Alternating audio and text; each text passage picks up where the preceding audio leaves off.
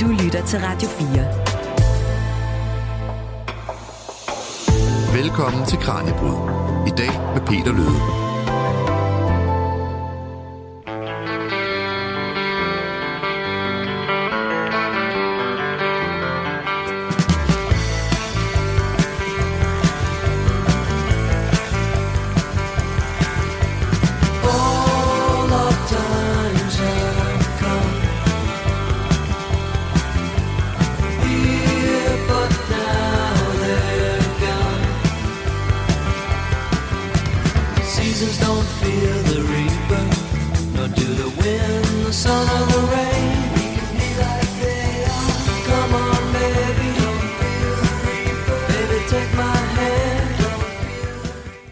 Kender ham helt sikkert manden med len, eller The Grim Reaper, som han hedder på engelsk, som Blue Oyster Cult altså sang, at man ikke skal være alt for bange for. Men manden med den sorte kutte, den lange le og det grinende kranie er efterhånden gået hen og blevet allemandseje og kan findes i alt fra film til tegneserie. Men hvor stammer den her figur egentlig fra i første omgang? Det giver vi dig svaret på i dagens program. Du lytter til Kranjebrud her på Radio 4, og dagens program er en del af en specialserie på fem afsnit, som vi sender i løbet af efterårsferien. I den her serie, der ser vi nærmere på døden i alle dens afskygninger, fra døden i naturen til den store sorg, som tabet efterlader os med. Og i dag, der handler det altså om døden i kulturhistorien, og hvordan er døden som figur er gået fra at være en del af de ap- øh, bibelske apokalypse-ryttere til at pryde Halloween-dekorationer her i oktober. Tak fordi du lytter med, og velkommen til programmet.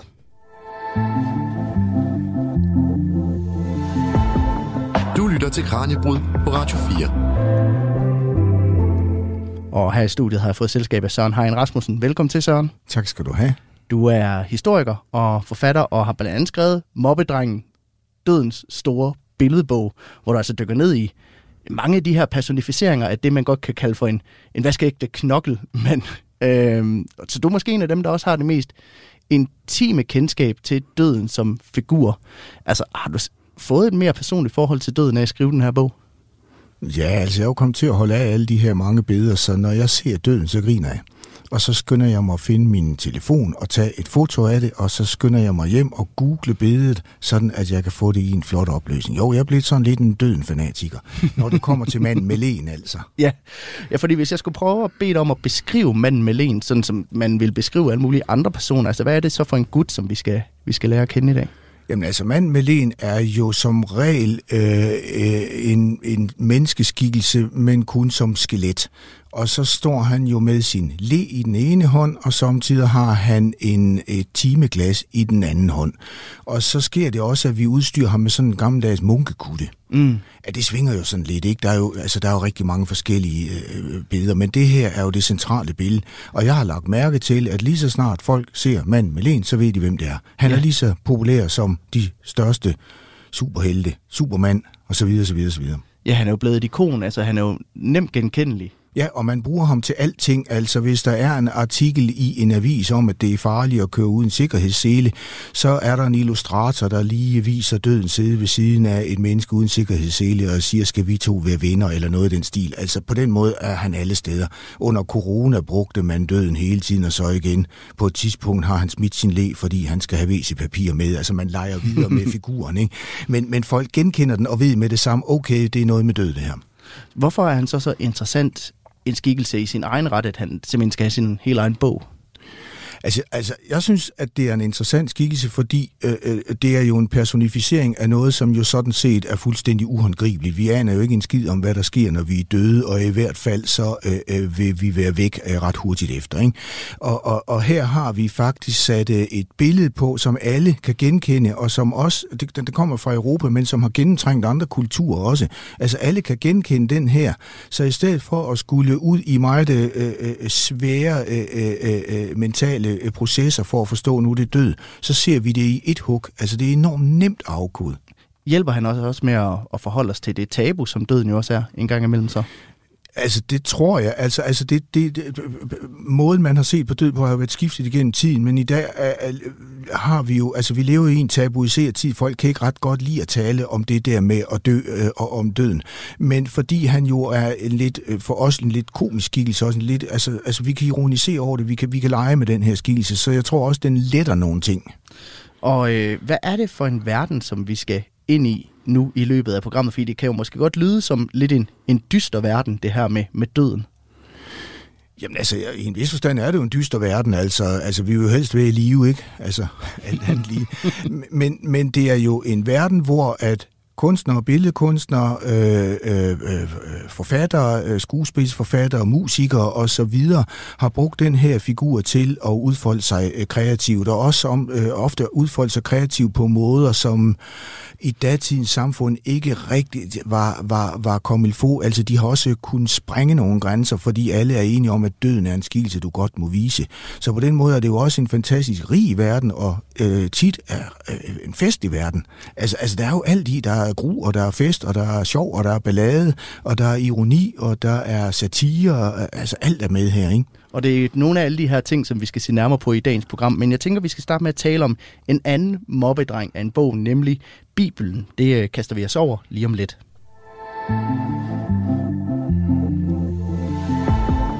Du lytter til Kranjebrud på Radio 4. Fordi en af de måske mest velkendte, men også en af de første beskrivelser af døden som person, det finder vi i Johannes åbenbaring i, i Bibelen, som er sådan lidt et, et specielt kapitel af Bibelen. Det kan være, at du skal starte med at sætte os ind i, hvad det, hvad det er for en del af Bibelen, vi har med at gøre her.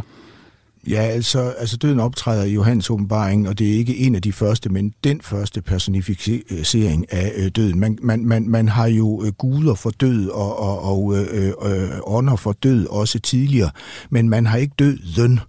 Den optræder i Johannes åbenbaringen, som er den sidste del af den bibel, øh, øh, som vi alle kristne jo hylder som deres øh, fælles grundskrift og er nok fra omkring år 95 efter Kristi fødsel.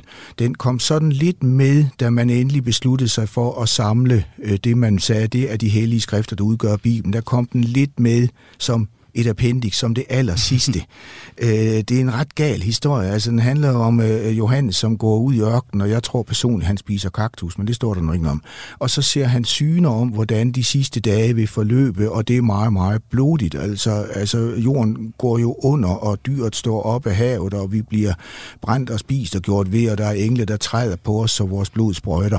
Og i den sammenhæng, i den her vilde historie, der er der en af historierne, der handler om, at Gud slipper et af sine, øh, bryder et af sejlene til, øh, øh, øh og øh, øh, slipper fire brødre løs. Og den, øh, det er alle sammen brødre, som er ude for at slå ihjel. Det er sult og øh, krig og øh, sygdom, og så den sidste i rækken, det den fjerde bror, det er døden, mm. som egentlig kun bliver beskrevet her, og et sted mere i åbenbaringen, når der står, at han rider på en bleggul eller en gusten gul hest. Ja. Og det er sådan set, hvad man har. Altså, altså han, det er ikke, fordi han heller spiller en stor rolle i Johannes åbenbaring. Nej. Det bliver bare øh, afsindig vigtigt, fordi Johannes åbenbaring er ikke noget, man i den tid, da kirken er samlet, altså før vi får en, en, en, en, en, en katolsk, altså en vestromersk kirke og en østromersk kirke, det får vi op omkring år 1000. Øh, øh, øh, der spiller Johannes åbenbaring ikke rigtig nogen rolle. Der er ingen liturgi knyttet til den. Det er der heller ikke i dag. Det er ikke sådan, at der er kirkelige handlinger knyttet til den. Og kirkefædre som for eksempel Augustin, altså den store kirkefader fra omkring 400, han skriver faktisk, at Johannes åbenbaring selvfølgelig er et helt vildt vigtigt skrift, for det er jo i Bibelen. Men på den anden side, vi behøver ikke lige fra ham dyrke det sådan i liturgisk henseende. Altså, altså man holder den på afstand. Ja. Og derfor spiller heller ikke de der figurer, der er der i, øh, og det er jo øh, apokalypsens fire rytter. Apokalypsen betyder jo åbenbaring. Altså øh, Johannes åbenbarings fire rytter, og øh, dyret, hvis tegn er 666, og den store skøge fra Babylon, og hvad de nu hedder, de figurer, der senere kommer til at spille en rolle, de spiller ingen rolle frem til sådan slutningen af ja, er tiden op mod år 1000, kan mm. vi sige. Fordi der kommer den store kirkesplittelse. Ja. Og hvad gør du? Hvad gør du i den situation? Altså, vi, der bor i Vesteuropa. Vi vil skulle have vores egen kirke med vores eget overhoved. Vi vil ikke lade os styre over fra Byzans. Hvad gør vi så? Vi finder alt det, som kan pisse de andre af. Altså, det er jo ligesom ægteskaber, ikke? Man begynder at finde ud af, at du har altid snorket, og det har altid irriteret mig, det her. Det vidste jeg ikke for 10 år siden. Men det er en vold, voldsom skilsmisse ja, i kirken, det her. Ja, ja, og, og, og vi fører det tilbage i tiden. Og de begynder så at, øh, øh, øh, fra et sted omkring 800 og frem og gøre meget ud af åbenbaringen. Fordi ja. åbenbaringen spiller så ringe en rolle og gør den til et meget vigtigt skrift. De laver håndskrifter om i kirkerne i, Vest, i, den Vest, øh, i Vesteuropa, øh, der udelukkende beskæftiger sig med apokalypsen og prøver at lave alle de her teologiske fortolkninger derind. Og fra 800-tallet, stedet op i 800-tallet, der begynder der at dukke billeder op af mm. de meget voldsomme skikkelser, der er med der. Og der får vi apokalypsens fire ryttere for første gang. Ja. Og, og altså, altså den øst, øh, Østkirken, altså det, det, det, der bliver den græsk-katolske kirke, svarer sådan set igen med en periode simpelthen at lukke åbenbaringen ud af Bibelen. Altså de beslutter sig for, at åbenbaringen er ikke en del af Bibelen det trækker de så i sig igen lidt senere. Ikke? Så der Men, ligger en splittelse her i, hvorvidt at Johannes åbenbaring simpelthen skal være en del af Bibelen og tage seriøst. Ja, altså det kommer der jo til, ikke? fordi man bruger, hvad man har. Og i, i, i det, der bliver til Vestrom og kirken, der, der, der, der er et af kortene, man kan trække, det er, hvor vigtig åbenbaringen er, for det ved vi, de kan ikke lide dem derovre på den anden side. så det handler simpelthen om at provokere. Hvordan ser døden så ud i de her første afbildninger, som, Jamen, man, som man har? Altså, altså apokalypsens fire ryttere, de er altid samlet heri, øh, og det er sådan set bare fire ridder, eller fire ryttere, der rider i det tøj, som man nu rider med i 800- og 900-tallet. Øh, og så rider de på hver deres hest, og så står der nedenunder, hvem de er. Men vi kan også kende døden, øh, fordi øh, han står som regel nederst. De står ligesom oven over hinanden. Øh, ligesom tegneserie kan du forestille dig i fire frames. Mm. Ikke? Og så har han en gul hest eller en bleg hest. Så ved vi, når det er døden. Men det ligner bare et menneske. Ja, så han er simpelthen i kødelig form på det her ja, tidspunkt? Ja, det er han. Hvor... Men det holder op ret hurtigt. Ja, for hvornår kommer det her skeletbillede ind af, af døden? Altså, øhm, i hvert fald i slutningen af 1000-tallet øh, begynder vi at se øh, øh, øh, øh, forskellige typer af skrifter. Det kan være... Øh, øh, øh, de romanske kongers øh, bedrifter, og hvad de nu hedder, de her skrifter, hvor døden bliver beskrevet som en, der har knoklet fingre, og som har en le for øvrigt også. Mm. Og vi ved, at der er øh, i 1100-tallet er der en øh, øh, abbed, der hedder Cesarius von Heisterbach, der fortæller om, hvordan døden ser ud. Det er en knoklet person, som har en kutte på, og så har han den her le. Ja. Så altså billedet er i hvert fald færdigt omkring, ja, i slutningen af tusindtallet. Men, men, men det er jo en glidende proces, altså, altså det skal jo opfindes. Det er jo en enorm stor opfindelse, ikke? Fordi før havde du ikke et billede for det at være væk. Nej. Altså det, et billede, så at sige, for, for det der ingenting er. Og nu får du sat et billede på, det er, jo, det, er jo, det er jo en enorm bedrift i virkeligheden, og det er jo også derfor, den bliver så skidt populær fra starten. Og den trænger ind allerede fra begyndelsen af tusindtallet i øh, øh, øh håndskrifter, øh, øh, klosterhåndskrifter, hvor du begynder at se et menneske, som man kalder mors, altså døden, stå med i første omgang en sejl, og mm. sidenhen en le. Altså, altså sejlen er jo sådan set en le uden skaft på, ikke? Og det kan jo være, at vi skal prøve at bryde mand med len ned til hans bestanddel, fordi at han er jo et skelet med munkekutte og, og le, og det kan være, at vi skal tage de, de elementer og prøve ja. at tale lidt om, fordi det her med len eller sejlet, som det så var tidligere, ja. altså hvad er det, det repræsenterer? Altså dels har vi jo nogle andre bibelske beretninger, hvor at vi får at vide, at engle er ude og høste mennesker. Og, mm. og det er jo et rigtig godt billede. Altså, øh, altså når du høster, så, så, så, så, så tager du det levende og gør til noget. Ikke? Så på den måde er, er, har vi allerede en, en, en, en bibelsk henvisning til høst her. Og øh, øh første gang vi ser øh, øh, døden stå uden sine brødre, det er i et håndskrift fra øh, øh, Bayern fra 1005. Der ser man øh, øh, en Jesus Kristus hænge på sit kors, og for at vi ikke skal tage fejl, så står der Jesus ovenover. Nedenunder står der en, øh, en kvinde i adelstøj, hun hedder Vita, altså livet, og så står der en bonde med sin sejl, og han hedder Mors. Og der har du allerede, altså, altså døden er en arbejdsmand. Døden ja. er ham, der skal ud og gøre arbejdet. Og det er et vigtigt stykke arbejde, han laver, men han er jo, øh, han er jo så at sige tjener, ligesom Vita er for, øh, for, for Jesus. Ja. Og det er egentlig det, der kommer til at gå igen, at døden i meget lang tid øh, øh betragtes som en udsending. Mm. Ja, for Gud. Ja. Gud Jesus, ikke? Men her er han så også en kødelig person, ja, stadigvæk. Ja, det er han. Altså, han bliver en kødelig person her. Og så i løbet af, af, af de næste, lad os sige 50 år, der bliver han forvandlet til enten at være et skelet, eller være en, en, en død, der har hud på sig, der ligesom er altså han er rådnet, og, og huden s- øh, spænder så meget, så du kan se skelettet igennem huden. Han er næsten endnu mere klam, end hvis han bare er et skelet. Ikke? og, og, og han optræder på nogle gravsten rundt omkring i Vesteuropa. Ja. Altså der, der kan vi se ham på gravsten. Hvad ligger der så i det her med munkekutten? Fordi det er jo, det er jo et meget klart element af, af, af, af ham også.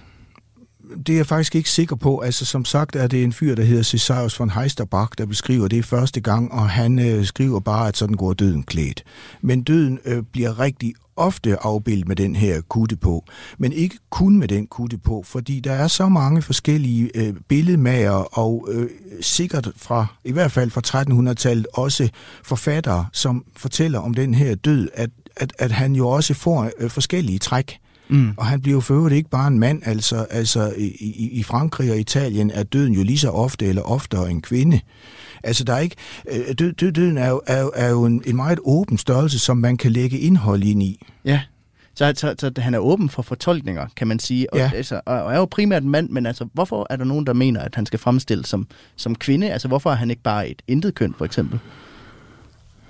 Jeg tror, det var før den tid, man kunne være intet køn, eller fælles køn, eller et cis-køn, eller hvad ved jeg. Altså, altså død, død, døden har et øh, køn, og øh, øh, øh, der er måske måske indimellem nogle øh, øh, hints i, hvordan døden beskrives. Øh, øh, vi, vi har øh, øh, øh Petrarca, den første store sådan moderne slags øh, digter fra Italien, der øh, skriver en hel del om døden rundt omkring, og, og det er altid en kvinde, men, men, men man har jo tillagt øh, øh, øh, kvinder øh, mildhed og omsorg og den slags, og den død, der er med her, er en mm. omsorgsfuld person, som vil hjælpe Petrarca med at tage ham væk fra livet, sådan at han kan blive forenet med sin elskede igen.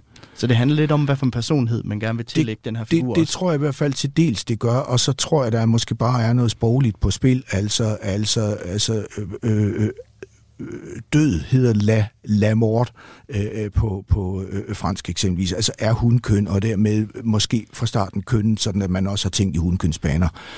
Øh, I slaviske sprog er det også tit et hundkønsord, og vi ser en hundkøns død i de slaviske sprog også, men, men når vi kommer til øh, øh, de øh, øh, germanske sprog, så er døden altid en han, og døden er som en, et, et, en mandsperson er nok efterhånden, øh, det bliver det mest dominerende.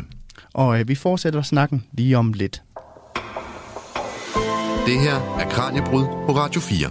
Hvis jeg bad dig derude om at tænke på døden, altså som person, så vil du sandsynligvis beskrive en mand med et kranie, en stor le og en kulsort munkekutte. Det er historien bag den her karakter, som vi dykker ned i i dagens afsnit af Kranjebrud. Min gæst her i studiet er Søren Hein Rasmussen, der er historiker og forfatter til bogen Dødens Store Billedbog. Og jeg kunne godt tænke mig, at vi dykkede lidt ned i nogle af de konkrete afbildninger og former, som, som den her mand med len har haft igennem tiden. Fordi der er jo det her, der hedder memento mori, eller vardo mori, som jeg kan forstå, spiller en ret stor rolle i, i historien om mand med len. Det kan være, du skal fortælle, hvad det går ud på. Ja, altså memento mori er jo latin og betyder noget i retning af husk, du skal dø, og er jo blevet sådan, så at sige, et ordsprog, som vi jo også kender i dag, det var et memento mori for vedkommende. Øh, og memento mori bliver en kunstgenre øh, allerede i 1300-tallet, øh, øh, og går ud på, at man laver fremstillinger, hvor man ser typisk et bestemt menneske, der er navngivet, øh, stå øh, med øh, en udgave af sig selv som skelet bagved. Mm. Øh, øh, altså døden står der. Du skal huske på, at, de, at du skal dø. Og det er jo den der øh, middelalder-ting, øh, tidlige middelalder-ting, at du skal altid leve dit liv med tanke på, at du snart kan dø. Og, og det er jo også en tid, hvor man kan dø bræt. Man kan dø af sygdom bræt, man kan dø af overfald, krig bræt, man kan dø af så meget. Mm. Øh, øh, øh, og, og det er en meget fremtrædende skikkelse. Hvad du mori er lidt i samme det betyder, at jeg går imod døden. Og det er jo typisk øh, afbildninger, som øh, øh, øh, forekommer i personlige håndskrifter, altså tidebøger, øh, sådan en slags bønnebøger, som velstående fik lavet til sig. Ja. Og så ser du så den kønne unge jomfru et eller andet, som har den her bog, hende har vi så afbildet, men hun skal ikke tro, at hun er noget, bare fordi hun er pæn og kan kigge sig i et spejl, for over ryggen på hende står døden. Mm. Eller vi ser hende afbildet som levende, så at sige, som hun ser ud i dag øh, på den venstre side, men på den højre side kan vi se skelettet inde bagved med en le i hånden. Døden Ja. ja. er altid lige i røven på dig. Det lyder lidt som om, der er et element af det her med, at jamen, uanset hvem du er, at så, så kommer døden efter dig. Der er et element af lighed. Der er et stort element af lighed. Der er jo noget demokratisk over døden. Ikke? Den rammer rig som fattig, og, og det er noget værre noget. Og det er jo noget af det også, som øh, billedmager igen tiden gør meget ud af. Der er tit øh, samfundskritik i øh, øh, øh de der døden billeder.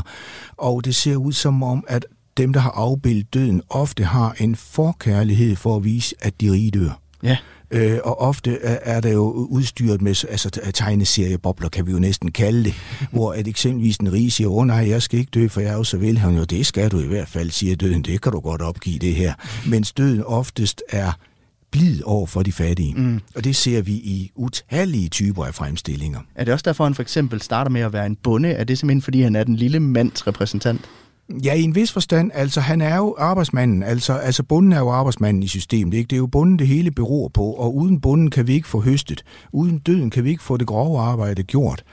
Og, og, og han fungerer øh, øh, i lang tid øh, øh som udsending for, øh, øh, for Gud og gør det grove arbejde. Og øh, siger også ofte, øh, langt op i både 14 og 1500-tallet, om jeg er jo bare udsendt. Det kan ikke nytte noget, du skiller mig ud for, at du skal væk nu. Jeg gør jo bare mit arbejde. Men han har også en tendens til, øh, faktisk allerede fra 1400-tallet, at løsrive sig og blive en skikkelse, der opererer på egen hånd, og vi er ikke helt sikre på, om han længere altid er et sendebud for Gud, eller om han er et sendebud for Satan, eller om han i virkeligheden er en konkurrent til Satan. Vi har mange afbildninger, mm. hvor øh, døden og Satan står og konkurrerer. Hvem er det en, der har ret til byttet? Så på den måde bliver han også en selvstændig figur, og i takt med senere i den europæiske kunsthistorie, at man jo i, i, i nogen henseender i hvert fald distancerer sig til kirke og til religion, jamen så får døden også et mere øh, selvstændigt liv og bliver jo en figur i sin egen ret med sine egne dagsordner. Og en, øh, en anden fremstilling, som jo går meget igen af døden, det er det her med døden og jomfruen, som faktisk er sådan en seksuel afbildning af, af døden på en eller anden måde. Det kan være, du skal fortælle, hvad, hvad, hvad de forestiller typisk. Ja, altså vi, vi, vi, vi får simpelthen et tema, som øh, hedder Døden og Jomfruen fra slutningen af 1700-tallet, altså da romantikken øh, øh, sætter ind, og som bliver et meget, meget, meget benyttet og meget stærkt motiv, som aldrig heller har forladt os helt igen. Og det går øh, sådan i, i sine grundtræk ud på, at vi har den ældre mand, døden, som har en forkærlighed for unge nøgne kvinder. Han har sådan set et forspil, fordi vi har øh, øh, øh skildringer, helt, øh, øh, afbildninger helt ned fra begyndelsen af 1500-tallet, hvor det samme ses. Mm. Der, der er den bare ikke, altså, så at sige, talesat som et selvstændigt tema. Men, men vi har jo altså den unge Altså kvinden repræsenterer synd i kristenhed. Og vi har altså den her unge kvinde, som jo er farlig, fordi hun øh, er seksuel. Hun kan jo fordreje hovedet på selv den stærkeste konge, og det er under frygteligt noget. Det er rigtig synd for den stakkels konge. Mm. Og, og, og det er jo det, døden er ude for. Og i mange henseender er der en sær tvetydighed. Vi ved ikke, om jomfruen lokker døden til sig og forgør ham, så at sige, eller om det er døden, som kommer til jomfruen.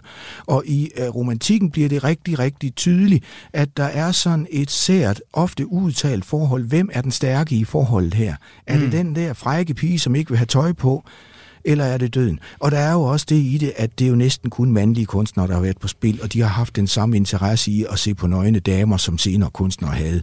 øh, og de har et hul i rækken her, fordi døden undslipper alle religiøse dogmer. Alle er enige om, at døden er sgu en levende eller en, en regulær skikkelse, mm. som vi ikke kan anfægte. Du kan aldrig blive kæt, øh, kætter eller noget andet, hvis det er døden, du tegner. Nej, for han står jo uden for alle religioner. Han starter i, i Bibelen, i Johannes øh, åbenbaring, ja. men bliver sin egen selvstændige figur, kan man vel godt ja, sige. Ja, og han er jo anerkendt af, af, af, af, af kirkeautoriteter. Øh, først er det jo så altså den romersk-katolske kirkeautoritet, senere er det jo alle de udsplitninger, altså protestantisme og hvad der ellers kommer.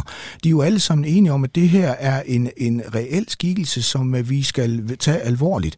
Så mens der er så meget andet, du ikke kan vise, så kan du altid vise døden. Og du kan enten bruge døden i nogle øh, moralistiske sammenhænge, lev ordentligt, bla bla bla, eller du kan bruge døden som øh, en, øh, som de onde katolikker, de øh, øh, øh, er allieret med, mens vi andre, vi kan ikke lide sådan noget, eller døden er den, der slår katolikker ihjel, eller hvad ved jeg. Mm. Og når du har det der stærke kort, du altid kan bruge og altid kan modellere, så er det jo nemt at trække de det du ikke må ind, altså trække de der seksualiserede kvinder ind og give dem en rolle, og jeg tror også, der er sådan noget på spil. Ja. Men, men, men selvfølgelig er der jo også den der, øh, det der allegoriske i, at øh, især unge kvinder er farlige på grund af en seksualitet, som vi måske ikke kan beherske fuldt ud. Vi er rigtige mennesker, som er mænd. Ja, de to ting, vi ikke kan styre, vores egen Ja. lyst og, og døden simpelthen. Ja, ja, og måske er det i virkeligheden døden, der er en fader, men nu ved jeg ikke, om jeg fortolker for meget. Men altså faren, der ikke kan kontrollere øh, datterens seksualitet. En anden fremstilling, der også går meget igen, det er jo det her med døde dansen, som er nærmest en form for kongelinje af, af, af, af døde. Det kan være, du lige skal fortælle, hvor, hvor, hvor er det, vi ser dem hen? Altså, øh, øh, dødedansen er øh, en, øh, en kunstnerisk fremstilling, som øh, øh, kommer til verden øh, på en fransk kirkegård, en parisisk kirkegård, lige over for Notre Dame-kirken for øvrigt, øh, inde på fastlandet, vel og mærke, øh, i øh, øh, 1425. Og den bliver så populær, så den spreder sig øh, rundt først i Frankrig, og så op i England, og så over i de tyske områder og, og ned i Italien. Hele det, det område, som jo altså stadigvæk, vi kan sige, er vest altså øh, øh, øh, øh, vestkristent. Mm. Øh, der er en skærp grænse der. Der bliver dødedansen et tema, der går igen på kirkegårdsmure, på klostermure osv. osv. Og ideen i den er, at vi har øh, en række dansende, der øh, repræsenterer alle de forskellige stænder, altså alle de forskellige sociale lag, der er i samfundet. Det var jo, det var, det var jo meget stivnede sociale mm. lag, der var i øh, middelalderen.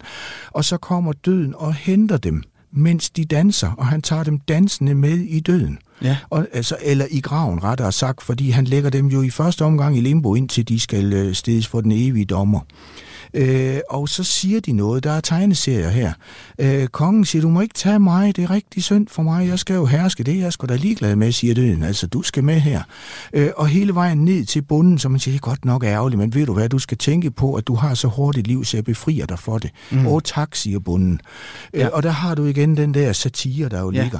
Det Og- demokratiske ja, element af... og, og dødedansen bliver vanvittigt populær og lever jo som en, en, en forståelig og øh, appellerende ting helt op til 1900-tallet.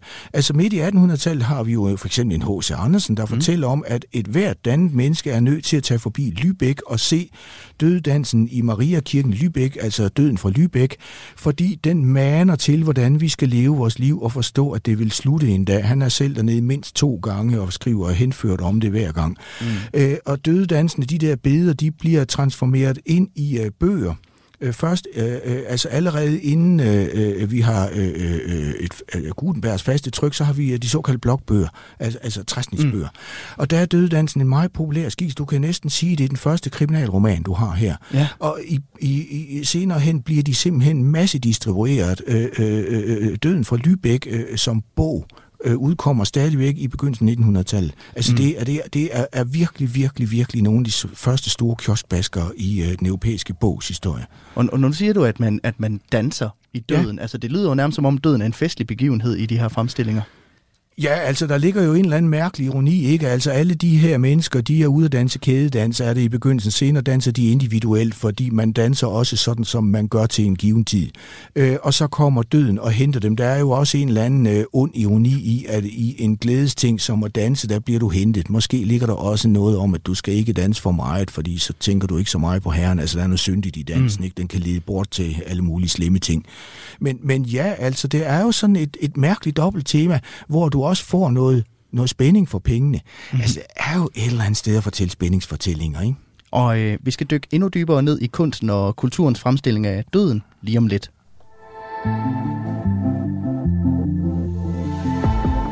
Du lytter til Kranjebrud på Radio 4. Og som man jo kan høre gennem udsendelsen, Søren, så er dødens passion jo noget, der ændrer sig løbende gennem historien, og som også er blevet tolket på og genfortolket enormt mange gange. Men en af de begivenheder, som du altså også tidligere i programmet noterede, der har haft størst indvirkning på vores fremstilling af døden, det er den her splittelse af kirken i øst og i vest, hvor man altså især i den vestlige kirke begynder at dyrke det her med, med dødemanden rigtig, rigtig meget. Altså, hvorfor er man så besat af døden i den vestlige kirke? Altså for det første sige, det er ikke noget med, at det især er i vest. Der er simpelthen ingen afbildninger af døden som person i øh, den græsk-katolske og den russisk ortodoxe kirke den dag i dag. Jeg, jeg fandt en øh, fra øh, Moskva fra øh, 1600-tallet og tænkte, åh oh, nej, nu bryder det hele sammen. Så viste det sig, at det var sådan en udbrydergruppe, der hed de gamle troende, der ville tilbage til øh, the basics mm. og alt det her. så, så er vi tilbage på sikker grund igen. Det er først da egentlig, at øh, kirken, øh, altså hvad skal vi sige, da vi bliver mere værslige, at den figur også kan bruges i de øh, områder. Ja. Der er der jo masser af eksempelvis russiske døde øh, øh, fremstillinger. Nej, men altså udgangspunktet er rimeligvis det her med, at det er en en uh, figur, du kan bruge til at slå de andre hoved med din kølle, så at sige. Mm. Men der ligger jo nok også noget i, det er der i hvert fald nogen, der har teoretiseret over og forsøgt at godt gøre, at vi også får nogle ejendomsforhold i Vesteuropa, som styrker ideen om individet frem for familien eller, mm. eller den større familiegruppe. Og dermed bliver døden jo også en mere individuel sag. Øh, og der er i hvert fald øh, teorier om, at man kan knytte populariteten af den individuelle død sammen med øh, den der udvikling. Men det er jo rigtig svært, ikke? Ja. Altså, altså det, der er jo ikke nogen, der har skrevet, vi dyrker pludselig døden, fordi sådan og sådan. Nej. Men vi må konstatere, at en gang opfundet, så er den der bare. Det kan jo også være, at det er fordi en gang opfundet. Altså, vi har jo så mange ting, hvor lige så snart vi uh, ser det eller hører det, siger vi, ja, naturligvis. Hvorfor havde ingen fundet på det før? Mm. Nej, men det havde de bare ikke. Men i det øjeblik, de havde fundet på det, så ser vi nytten af det. Og nu, nu, øh, nu talte vi også om tidligere, at øh, man også styrker Johannes åbenbaring enormt meget. Det her ja. billede af jordens undergang som en form for skræmmebillede. Altså ja. ligger der et element af social kontrol fra kirkens side også? Ja, altså, altså kirken er jo en, en, en meget, meget væsentlig faktor i alt, hvad det hedder social kontrol, så, så sikkert ja. Øhm, jo, altså Johannes åbenbaring bliver jo øh, øh dyrket der op til år 1000 og, og også noget tid efter, og er jo aldrig helt fraværende i, i hvert fald altså igen i Vestkirken. Øh, men den bliver jo nok mest dyrket igennem tiden, og også i dag af, af, af, af sekter, som er apokalyptiske, altså som mm. har det der med, at jorden skal snart gå underagtig i sig. Og der er den jo også god, fordi den er den onden lyn med farveri, ikke? Altså, den er jo barsk, og den fortæller jo de mest syrede historier. Altså, du kan simpelthen ikke vride noget så skørt ud af din hjerne som uh, Johannes' åbenbaring. Så på den måde er den god. Men, men hvis vi lægger mærke til det, så mainstream kirker, uanset mm. retning, de bruger faktisk ikke Johannes åbenbaring ret meget. Du kan ikke gå til en gudstjeneste og høre ret meget om Johannes åbenbaring, fordi det er bare ikke sagen. Men den her splid eller splittelse i kirken og, og i vest og, og i øst, det er jo ikke den eneste begivenhed, der sætter sin spor på dødefiguren, fordi historien er jo generelt set fyldt med frygtelige og, og dødelige begivenheder, sygdom, krig, den slags ting. Altså, hvad er, hvordan ser man, at sådan generelt historiske begivenheder sætter sit præg på den her døde figur? Altså vi ved, at døden får en enorm opskrivning øh, hen over, altså mod midten af 1200-tallet og frem, og det falder faktisk sammen med, at der er, er hungersnød og en del ulykker i øh, Europa. Så du kan sige, altså når øh, forholdene forværres, så ser det ud som om døden træder til, og så får vi jo det store skrald i øh, 1848 nogle år frem, nemlig den sorte død, altså det mm. vi plejer at kalde pesten i dag, hvor jo i visse egne op mod halvdelen af menneskene bliver revet bort i løbet af ganske få uger. I andre, andre egne, der slipper man en smule billigere, men måske er det så 25 procent. Det er jo den største katastrofe, som vi i hvert fald har haft i historisk tid i Europa. Og øh, jeg tænker, vi skal fortsætte snakken lige om lidt, men øh, inden da, så skal vi dykke lidt dybere ned i det her med pesten. Vi skal et smut ud af studiet for tilbage i februar 2020, der havde min kollega Ditte Maj Gregersen besøg af idehistoriker og teknologihistoriker Jakob Bæk Thomsen. Og sammen så dykkede de ned i den her skældsættende begivenhed, som skulle komme til at ændre vores syn på døden for altid. Faktisk så meget, at vi valgte at kalde det for den sorte død, selvfølgelig pesten. Eller den store lærermester, som den også blev kaldt dengang. Og prøv lige at høre Jakobs forklaring på, hvorfor pesten fik det navn. Det gør man jo i, et, øh, i en kobling med, med en religiøs forståelse af, øh, hvad sygdomme øh, var. Øh, man havde jo mange forskellige idéer om, øh, hvad sygdommen øh, var, og hvad, hvad der udgjorde en, en sygdom. Øh, Hippokrates, som jeg talte om før, hans tese var jo netop, øh, at sygdommen blev forsaget af ubalancer i, i kropsvæskerne, det vi som kalder øh, humoral øh, medicin. En senere romersk øh, læge, øh, Galen, øh, det var ham, som, som øh, kom med miasme-teorien, øh, altså en, en tese omkring, at øh, det er uren luft, øh, som forårsager øh, sygdommen. Men man kunne også have idéer omkring, at sygdommen kunne være forårsaget af sådan noget som Guds straf. Altså at det var noget metafysisk, noget religiøst, som forårsagede øh, sygdommen. Og det er i den forbindelse, at, at øh, vi skal forstå sådan udtryk som den store læremester. Det er, det er altså Gud, som forsøger at lære os noget om vores livsførelse, vores måde at, at opføre os på. Ja, og nu siger du middelalderen. Hvornår er vi henne vi, vi er i 1347 Ja. til, til øh, 1353-54, øh, hvor at øh, det, som vi, vi kender som den sorte død, øh, rammer øh, Vesteuropa. Ja. Altså, hvad, hvad, hvad var den sorte død? Udover pest. Altså, hvad, hvad, hvad, hvad gjorde det ved os? Hvad gjorde den ved os? Øh, jamen, øh, den sorte død, pesten, øh, ændrede jo fuldstændig øh, både befolkningssammensætningen øh, i, øh, i Europa, men øh, havde også enormt store kulturelle, økonomiske øh, konsekvenser for den måde, som, øh, som mennesker levede øh, deres liv øh, på. Det var jo en, øh, det var jo en sygdom, øh, som kom rejsende øh, til Europa via handelsruterne. Øh, Langt de fleste teser i dag, de peger på, at øh, den er kommet til Europa via Silkevejen fra, øh, fra Kina, øh, hvor at øh, pestbakterien jo stadig i dag kan findes øh, frit øh, levende øh, i, øh, i gnaver. Øh, men øh, langt de fleste øh, teser peger altså på, at, at den, den er kommet rejsende hertil via, via handelsfolk, og den, øh, den ankommer til øh, først de italienske øh, handelsbyer øh, på Sicilien, øh, i Pisa, og Genova og Venedig øh, fra Krim øh, halvøen.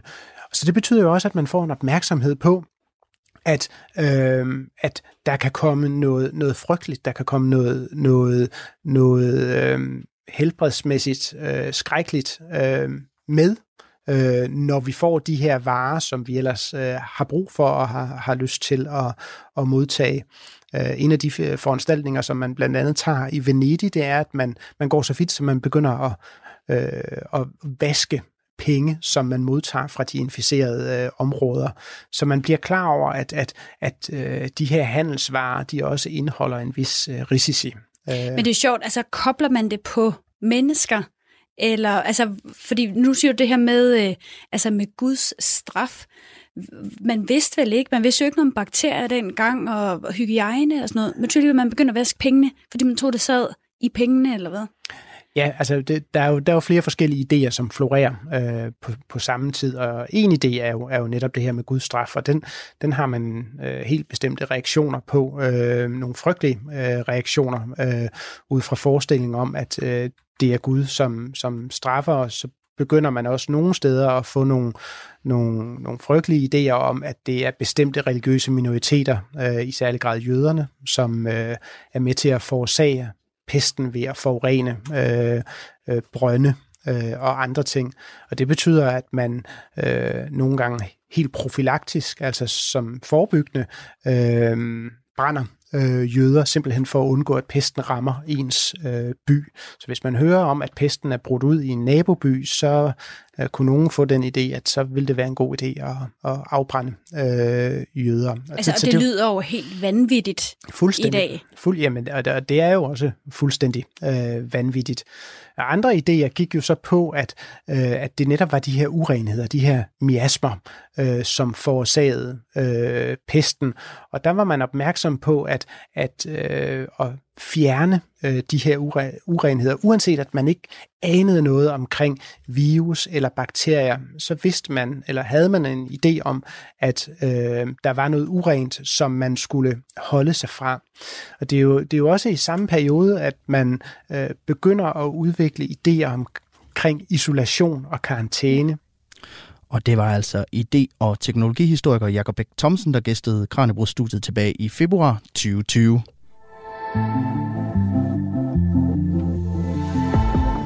Du lytter til Kranjebrud på Radio 4. I Kranjebrud i dag, der ser vi nærmere på døden i kulturen. For som vi har talt om i løbet af programmet, så findes der jo et væld af afbildninger af døden i både billeder og i, i litteraturen, typisk i form af den her klassiske figur med manden med len. Min gæst i dag er Søren Hein Rasmussen, der er historiker og forfatter til bogen Dødens Store billedbog. Og nu har vi jo fået en beskrivelse af pesten som den store lærermester, altså simpelthen en lærerstreg fra Gud. Altså, hvad gør pesten ved den her dødemandsfigur? Altså for det første får vi en række afbildninger, der er væsentligt mere brutale, end vi har set før. Altså vi har en meget kendt en, hvor døden optræder som en kvæler. Altså døden mm. går simpelthen hen til pestramte og kvæler dem med et stort grin i ansigtet. Men vi får jo øh, måske først og fremmest en massiv øh, billedmængde af døden. Mm. Og ret hurtigt til synlædende en stor øh, øh, øh, øh, teaterproduktion af, af døden øh, øh, skikkelser. Altså dødens optræder på teater som den, der river folk bort fra scenen, og det er det store øh, øh, makabre underholdningsshow.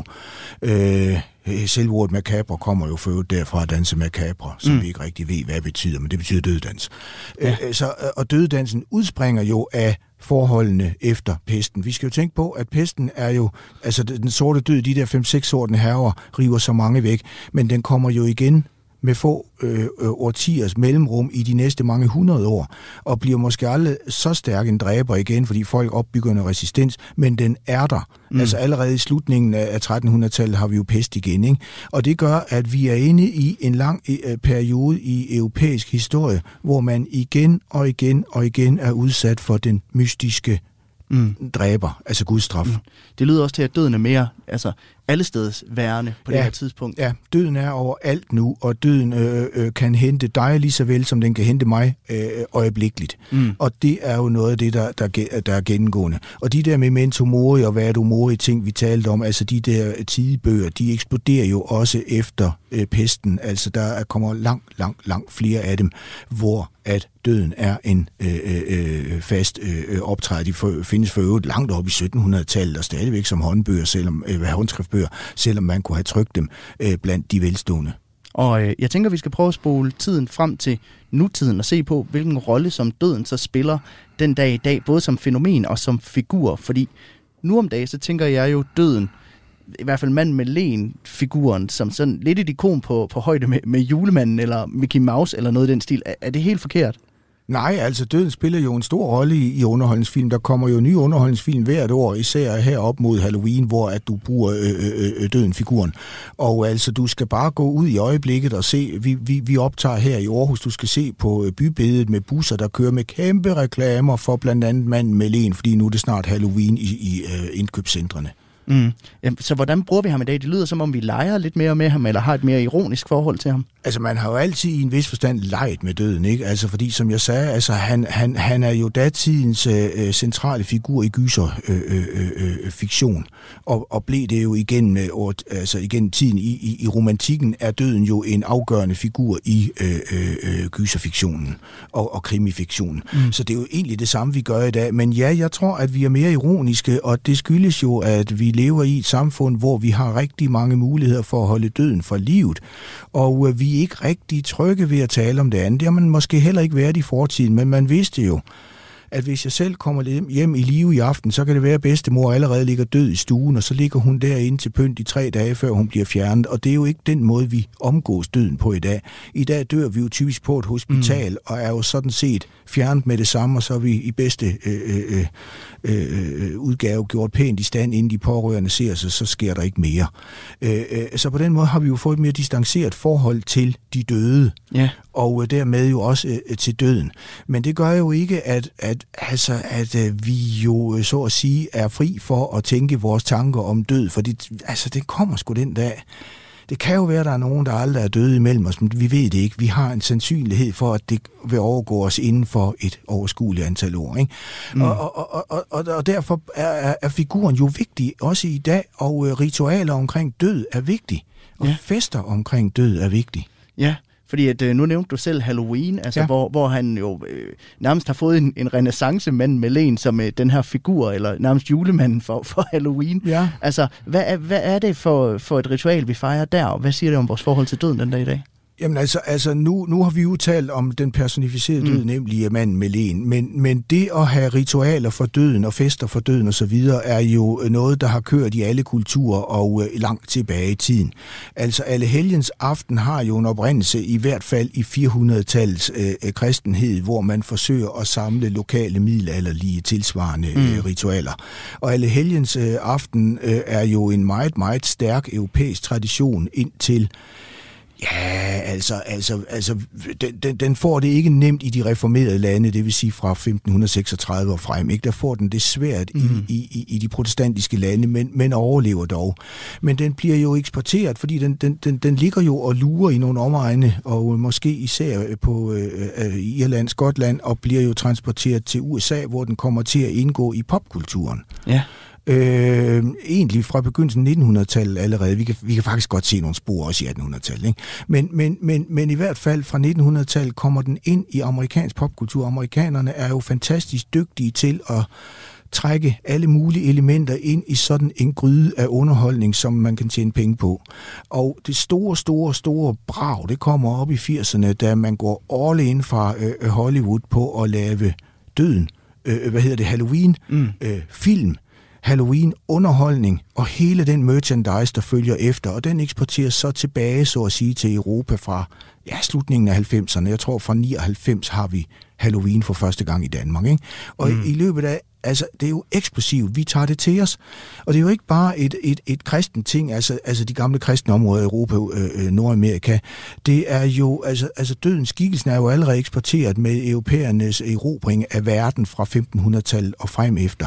Og øh, sådan noget som Halloween er jo gået rent ind over faktisk hele verden. Altså, du har jo Halloween-fester, der siger bare to i Japan eksempelvis. Ja, er det igen det her med, at døden den ikke er religiøs på, på samme måde, så du kan fejre den i, i både Japan og i USA og i, og i Europa? Ja, altså, altså døden står ligesom uden for alle de der øh, enkelte ting, vi kan alle sammen forholde os til den også, og den er spændende at lege med. Mm. Og det vil sige, at i hele det her japanske, de har jo deres egen traditioner med spøgelser og gyser og hvad ved jeg. Der kan, der kan du øh, trække døden ind, uden at det er kontroversielt, og du kan klæde dig ud som øh, manden med len, samtidig med nogle andre har de der japanske lille pige på, og så har de så et græskar på hovedet, fordi mm. øh, med Halloween får vi jo også nogle andre symboler, altså eksempelvis græskar, ikke? Det, det, er jo, det er jo næsten det stærkeste Halloween-symbol. Så der glider døden rigtig nemt ind, og Halloween er jo en stor fest for døden. Ja, og nu har vi jo talt om mange forskellige versioner af mand med len. Vi har talt om høstmanden, vi har talt om, øh, om de her forskellige dødedanse, døden og jomfruen, og så mand med len. Hvordan ser man, at nogle af de her tidlige versioner af mand med len går igen i, i den moderne figur?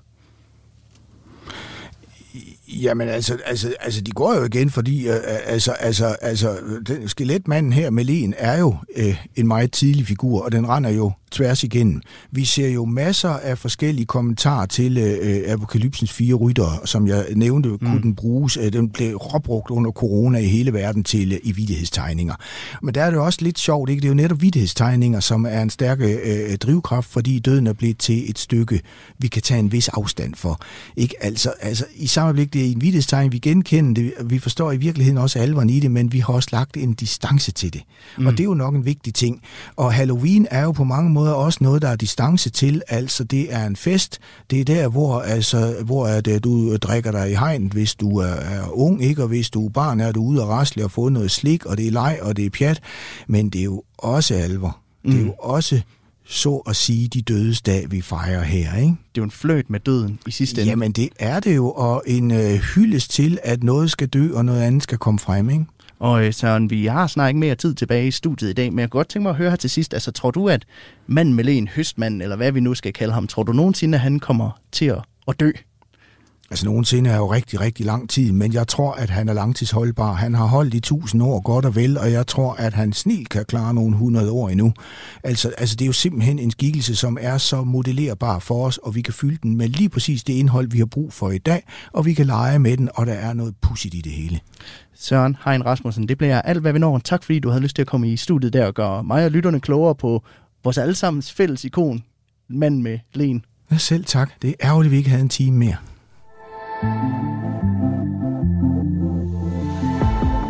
Du lytter til Kranjebrud på Radio 4. Det var alt for Kranjebrud i denne omgang. Det her program er en del af en specialserie, som vi sender i løbet af efterårsferien med fokus på døden.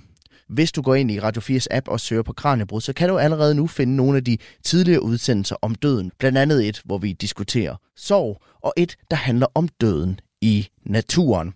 Ellers kører specialserien resten af ugen. Det var alt for nu. Tusind tak, fordi at du lyttede med. Jeg hedder Peter Løde, og så skal jeg bare lige huske at sige, at programmet er produceret af Videnslyd for Radio 4. Og så tror jeg godt, at vi kan nå en lille bid mere af nummeret, vi hørte i starten af udsendelsen, nemlig Don't Fear the Reaper med Blue Oyster Cult.